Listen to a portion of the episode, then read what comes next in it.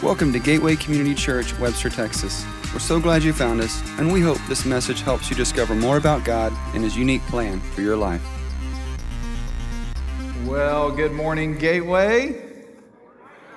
Man, it is a great new day. Um, we've got family services going on the next couple of weeks, and I've been given the privilege of being able to share something with you today. Uh, and so we're going to get into it pretty quick because, you know, for someone that's like me, uh, that is typically um, says probably more words than he probably needs to. I think you call a person a blowhard. Uh, they've only given me a short period of time today, so because with our, our children that are in here, we want to make sure that they're connected. There you go. See, you're raising your hand. You're already in. So you, I, I, can, I can stop right now. She's in. That's good. But I'm going to take us on a little bit of a ride this morning at the beginning of this talk. So you're going to have to hold on because we're going to look at the story of Joseph today. And we're not going to just look at one chapter, we're going to look at all the chapters of the story of Joseph in a very short period of time. And I'm going to bring it home with some couple points that I hope we can be able to take away with us today and remember how good our God is that we serve. Father God, thank you for this morning. God, um, let me get out of the way today and let you speak. Lord, I, I feel so humbled to be able to be in front of my friends, to be able to share what you want to say today. God, speak to our hearts. Allow us to see what it is that you want to share with us today through your word. In Jesus' name we pray. Amen.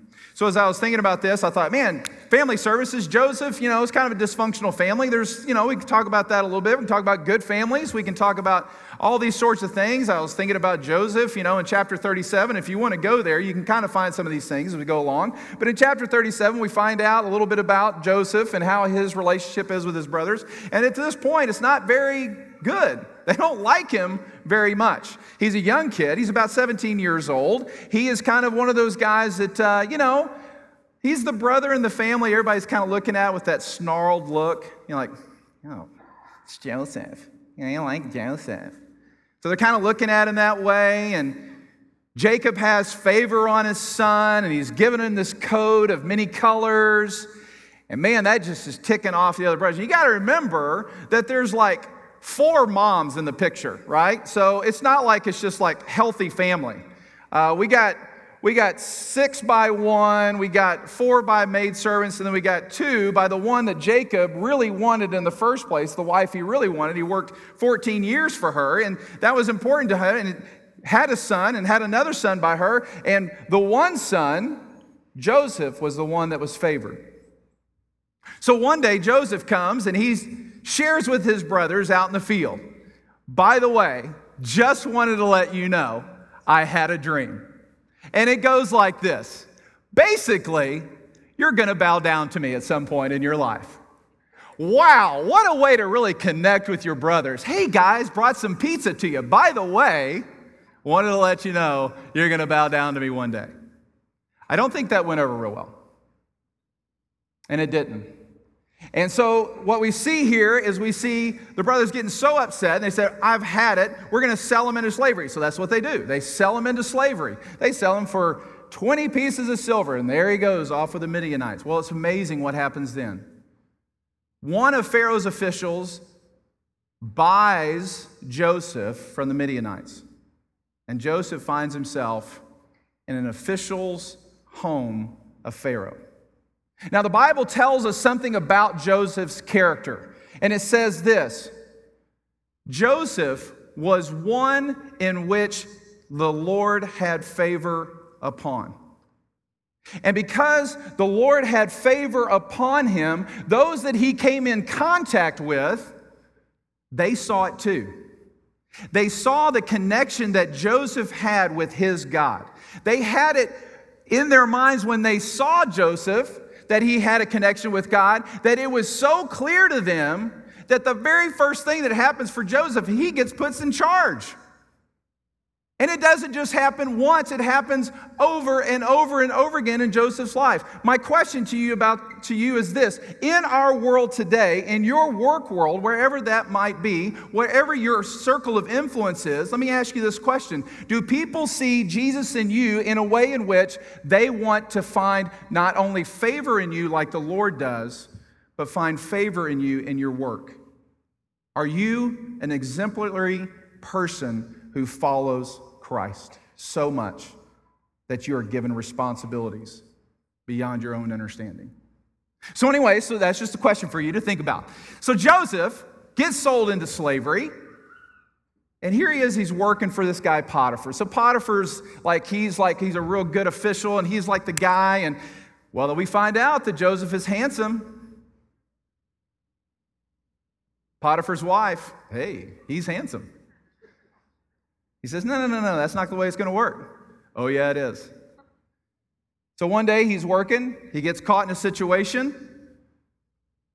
She accuses him of wrongdoing. By the way, this is the G version of the story for our little ones that are in the room. Gets caught in into position, gets thrown in jail. So he goes to jail. Guess what happens? The jailer sees what? He sees that he's favored by the Lord. So what does he do? You know what? Um, Joseph, by the way, if you just take care of that, I'll uh, leave you in charge. It says, it says that the jailer didn't even care about what Joseph did. He trusted him. Wow. You're in prison. You're a prisoner. But yet somebody has seen your character and has put you in charge one more time. So then he runs into a couple of guys the butcher, the baker, the candlestick maker. I was just checking to make sure you're with me. The cupbearer and the baker are there, and they have dreams. Now, what do we remember about Joseph? What did he do early on? He told his brothers what? Yeah, because he, he interpreted a dream right? So now he's got a situation where he's got the cupbearer and the baker, and they say, We have these dreams. It's really weird. He interprets the dreams. Cupbearer tells him his dream. Oh, by the way, in three days you'll be reinstated. Baker, sorry, dude. Three days, you're done. You're going to be hanging. Well, that stinks. But guess what happens? Joseph says, Look, it's not me that's telling you the interpretation. This is what God's telling me. And what happens? Exactly what Joseph says. So he says to the cupbearer, Do me a favor. Hey, when you get to Pharaoh's house, um, could, you, could you give him a good word for me? Could you remember me? Yeah, I'll do that for you, dude. Two years go by. Pharaoh's having a dream, freaking him out, doesn't know what to do. Cupbearer's going, Oh, yeah, there's that guy. So the Bible says they clean him up. He comes, that, was that good or was that, you liked it, didn't you? Cleans him up. He goes in front of Pharaoh. Pharaoh says, Look, I heard that you know how to interpret dreams. Will you do this for me? Sure, but guess what? It's not me. Guess who it is? It's God. God will give you the interpretation of the dream. Tell me your dream. He tells him the dream. He talks about the cows, the fat cows, the lean, ugly cows. Talks about the grain. Talks about all these things, the haystacks talks about those things, talks about one eating up the other. Joseph says, Here's the deal. You got two dreams that are basically the same. Let me tell you why you have two dreams. Because God is serious that this is going to happen. That's why you got it twice. Here's what's going to happen you're going to have seven good years. Then you're going to have seven years of famine, and it is going to be bad. It's going to be so bad that the seven years of famine is going to eat up the good years, and they're still going to look like skinny cows. That's how bad the famine is going to be. So he says, Well, here's what I would, Joseph says to the Pharaoh, if it was me, here's what I would do. And he says to him, I would put into place a plan.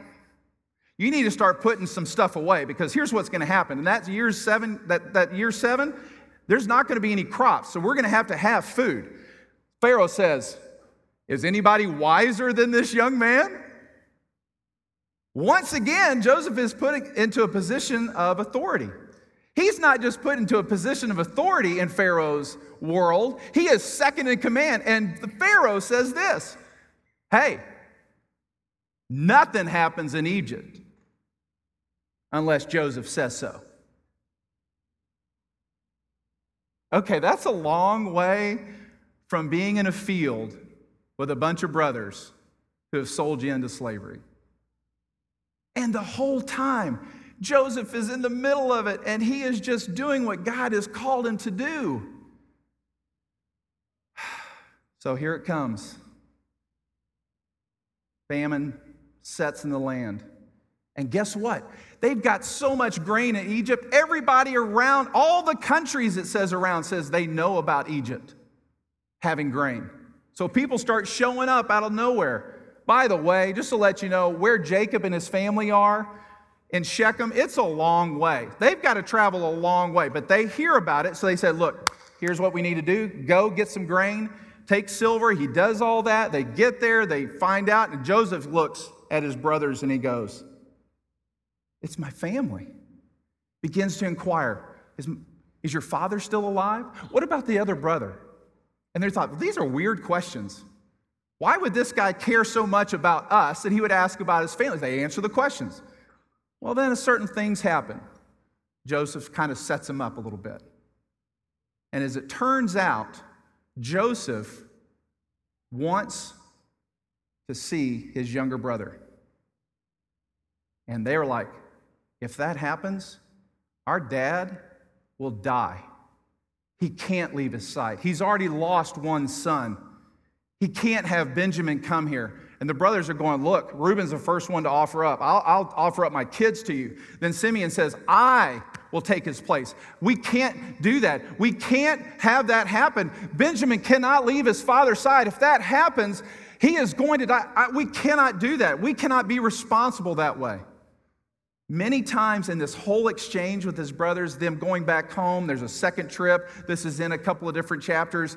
In all of this, Joseph has wept a couple of different times over his family and his brothers. And in chapter 45, we see something pretty amazing take place.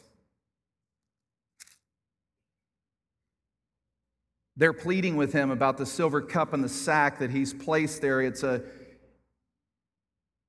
it's a bad deal that Joseph's done to him, but so now, if the boy is not with us, they say in verse 30 of 44, when I get back to your servant, my father, if my father, whose life is closely bound with this boy's life, sees that the boy isn't there, he will die. And he goes on, and they're pleading, please, please, please, please, please chapter 45, verse 1. Then Joseph could no longer control himself before all his attendants, and he cried out, Have everyone leave my presence. So there was no one with Joseph when he made himself known to his brothers. And he wept so loudly that the Egyptians heard him, and Pharaoh's household heard it. Joseph said to his brothers, I'm Joseph. It's me. What a point of redemption. Joseph isn't bitter. He's not angry. He is so thankful for what God has put him through because he knows when he says in chapter 50, what you meant for evil, God meant for good. It's me, your brother.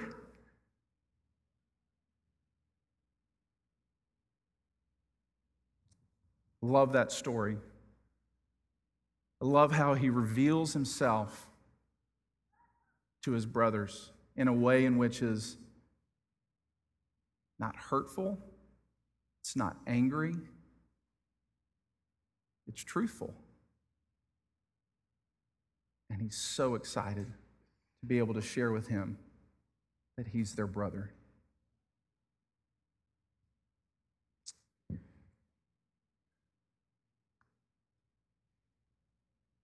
I read in chapter 50, the verse says this, chapter Genesis chapter 50, verse 20, it says, You intended to harm me, but God intended it for good to accomplish what is now being done, the saving of many lives.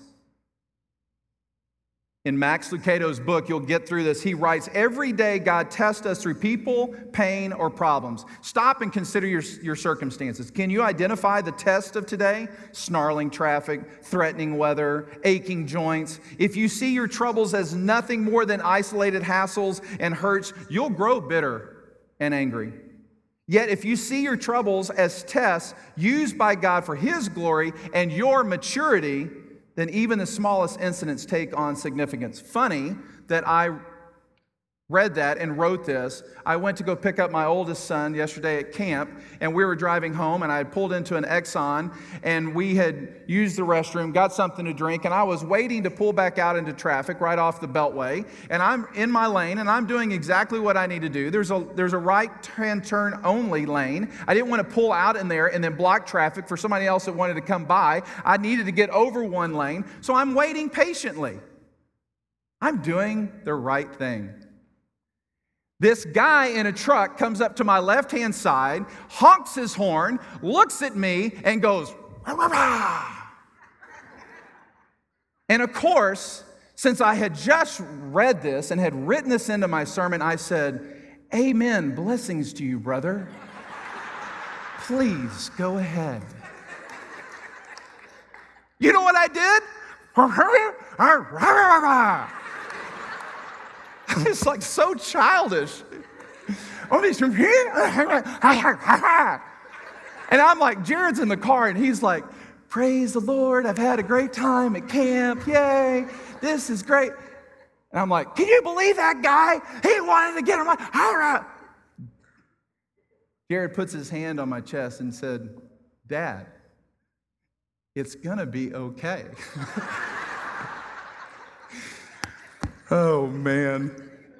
What a lesson.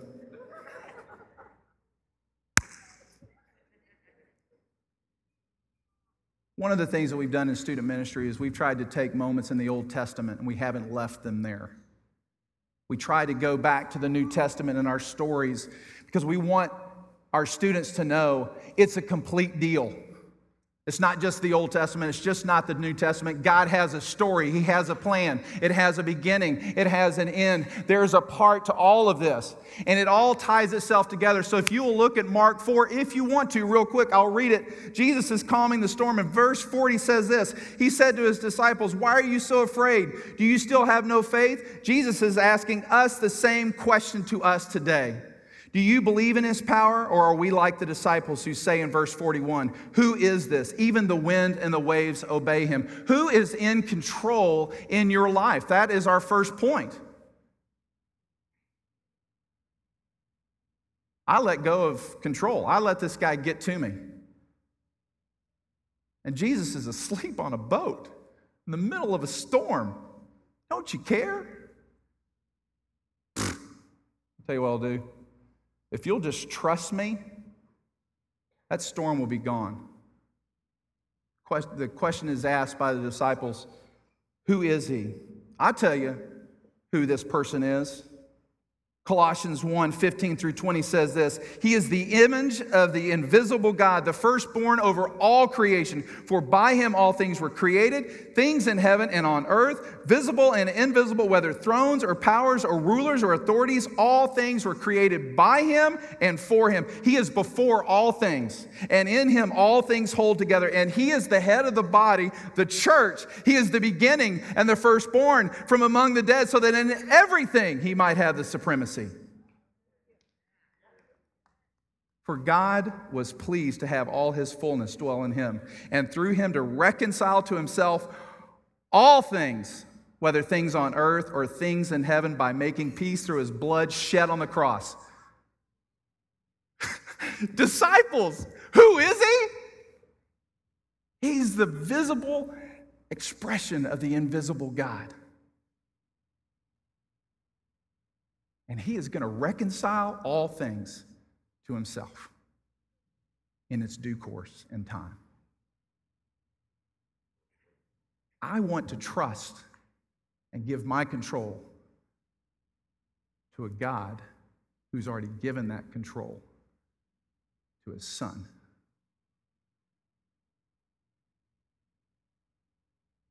Second point God will provide.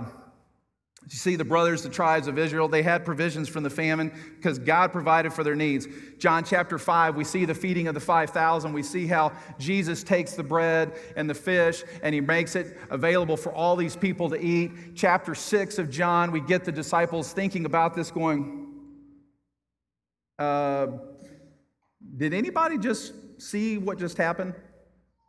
What just happened there? Jesus goes into this whole thing and he says in chapter 6, he says, I am the bread of life. He who comes to me will never go hungry, and he who believes will never be thirsty. Alistair Begg said in a recent sermon, says, when we are in need, when we lack something that we consider to be essential to our happiness and well-being, our first temptation is to think that God has forgotten us that he is unaware or unconcerned about our welfare. This is especially true if that need is long standing. How many of you have prayed and hoped for something, a voice to be heard from the Lord for a long time? You've prayed for something, you've wanted to hear from God. I'm there. Yay for God. But John 6 32 says this, tells us that when God doesn't provide what we feel we need, it isn't due to a lack of caring or a lack of knowing. It may be because our understanding of our need is inadequate. Perhaps He has something better in store for us. Perhaps God wants to develop patience or faith. It may be for reasons we don't understand, but we don't need to nag or badger Him to get His attention. He knows and He cares. Does that mean we stop asking? No. We always ask. But maybe God has something in store differently from what our needs are. Keep placing your trust in Him because I promise, that, promise you this He will provide your needs. Third thing, can God mend? And God can mend any hurt or brokenness. I just have a couple of verses of scriptures here, uh, and they're for you to Go and look up if you want to, but Isaiah 61 1, Isaiah is speaking here, and he says, He has sent me to bind up the brokenhearted, to proclaim, proclaim freedom for the captives and release from darkness for the prisoners. There's a, there is a sense of God wanting to heal the brokenhearted.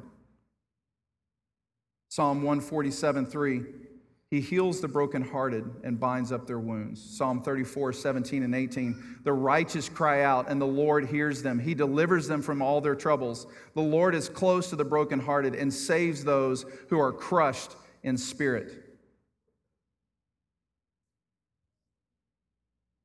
Joseph had every right to be upset. Joseph had every right to destroy his brothers. But Joseph understood the plan that God had in store. He understood that there was a larger story, and he was willing to be a part of that plan. And he knew that it was only through God that he would be able to have the sense of, of healing in his brokenness if God was with him. Concluding thought. God is a God of forgiveness. Despite his circumstances, Joseph was all into God's plan for his life. Because of this, Joseph found his heart pouring out to his family in love, not bitterness and hate. Do you trust God enough with your circumstances to, be- to believe he can mend any hurt and use you for his glory's sake? My hope for us is that we can develop a heart like Joseph's so God can be glorified in all things. Before I conclude,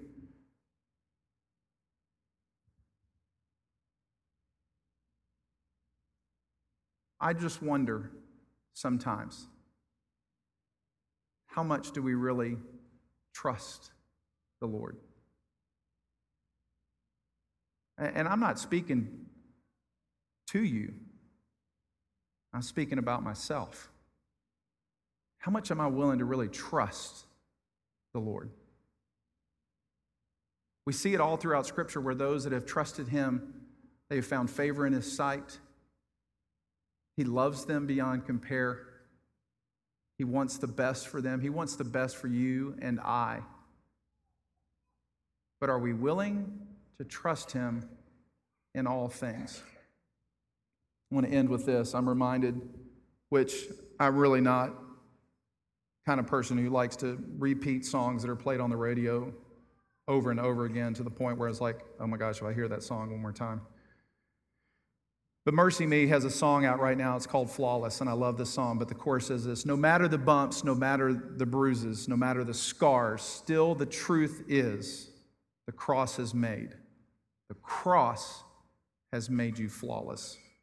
No matter the hurt or how deep the wound is, no matter the pain, still the truth is the cross has made you flawless.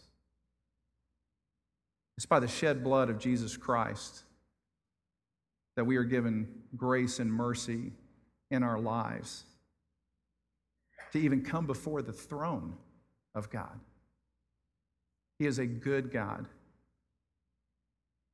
He is a God who's in control. He's a God who will provide your needs. He's a God who will mend your brokenness. And He is a God who is a God of forgiveness. Are you willing to trust Him today in a way in which you can apply these things in your life? My hope for you is that you can. Father God, thank you for your words today. That we can experience what you want to say to us. Lord, I pray that today your spirit was lifted up today in a way in which you were seen. God, thank you for being a God who loves us so much and cares about us so much that you would die, send your son to die for us on a cross. Let's pray this in your son Jesus' precious name. Amen.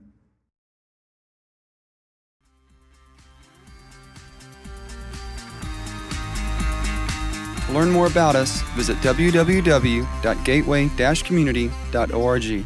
Welcome